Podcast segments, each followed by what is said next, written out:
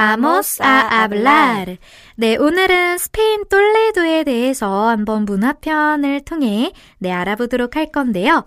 네, 똘레도에 대한 사진이 아주 멋지게 있고요. 그리고 아주 아래에 두 줄의 설명이 있는데요. 한번 유비 학생께서 읽어봐 주시겠어요?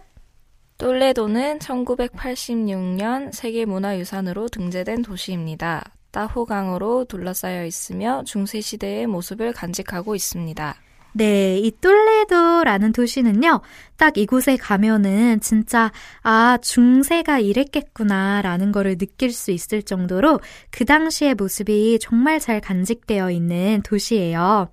이게 스페인에서 중세에, 어, 스페인의 수도의 역할을 했었어서 굉장히 그때 정말 막 뜨거웠던 네, 그런 기억을 가지고 있는 도시인데 이후로 수도가 이제 옮겨지고 나서는 더 이상의 뭐 개발은 하지 않고 그대로 유지하는 쪽으로 갔기 때문에 어 이제는 정말 세계문화유산으로 등재될 수 있을 만큼 아름다움을 간직하게 된 도시입니다. 이 도시는 생각보다 크기가 크지가 않기 때문에 어 진짜 막상 가보시면은 골목골목이 되게 좁고요. 그리고 미로처럼 되어 있어요. 그래서 옛날은 그 골목골목을 이렇게 말을 타고 다니면서 이제 다녔을 텐데 지금은 관광객들이 이제 뭐 걸어서 가기도 하고 그런 관광객들을 위해서 말을 타게 해주는 그런 마차도 네, 서비스가 있다고 하더라고요. 네, 그리고 따호강이라고 나와 있는데, 어, 이 강주병으로 도시가 형성되어 있기 때문에 당시의 수도로 역할을 하면서 굉장히 강이 요새의 역할을 잘 해줬어요. 그래서 지리적으로 아주 좋았던, 네, 그런 수도였다고 얘기를 하는데요.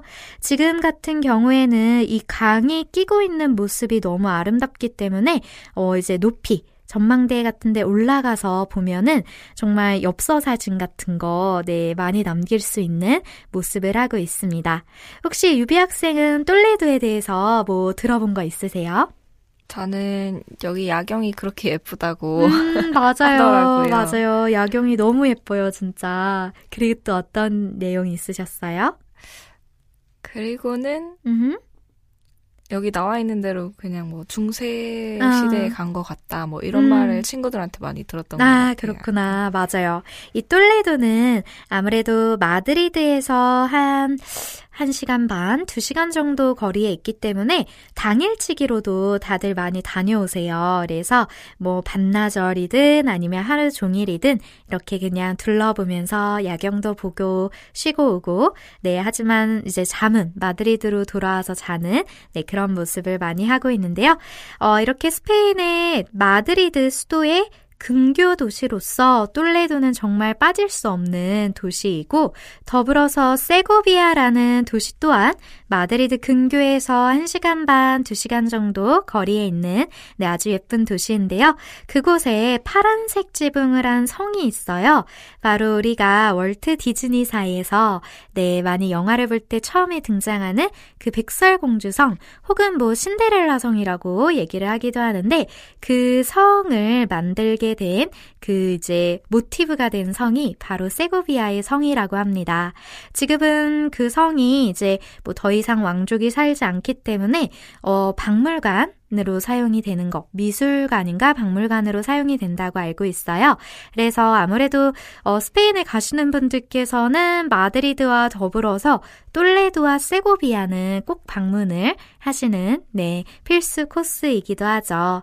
그 중에서도 어, 똘레도나 세고비아 둘 중에 하나만 선택을 해야 한다면 음, 저 같아도 똘레도를 추천을 해드리고 싶어요.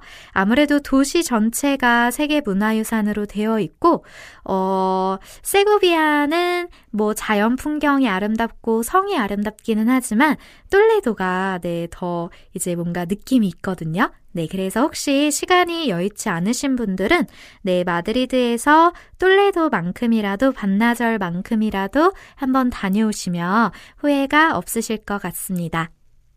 네, 그래서 오늘은 이렇게 문화편으로 네, 이번 깔을 마무리해 보도록 할 건데요. 이번 시간에 배웠던 내용들 꼼꼼하게 다시 한번 교재를 통해서 정리를 해 주시고요. 다음 시간에 뵙도록 하겠습니다. 수고 많으셨습니다. 아스타 프론토!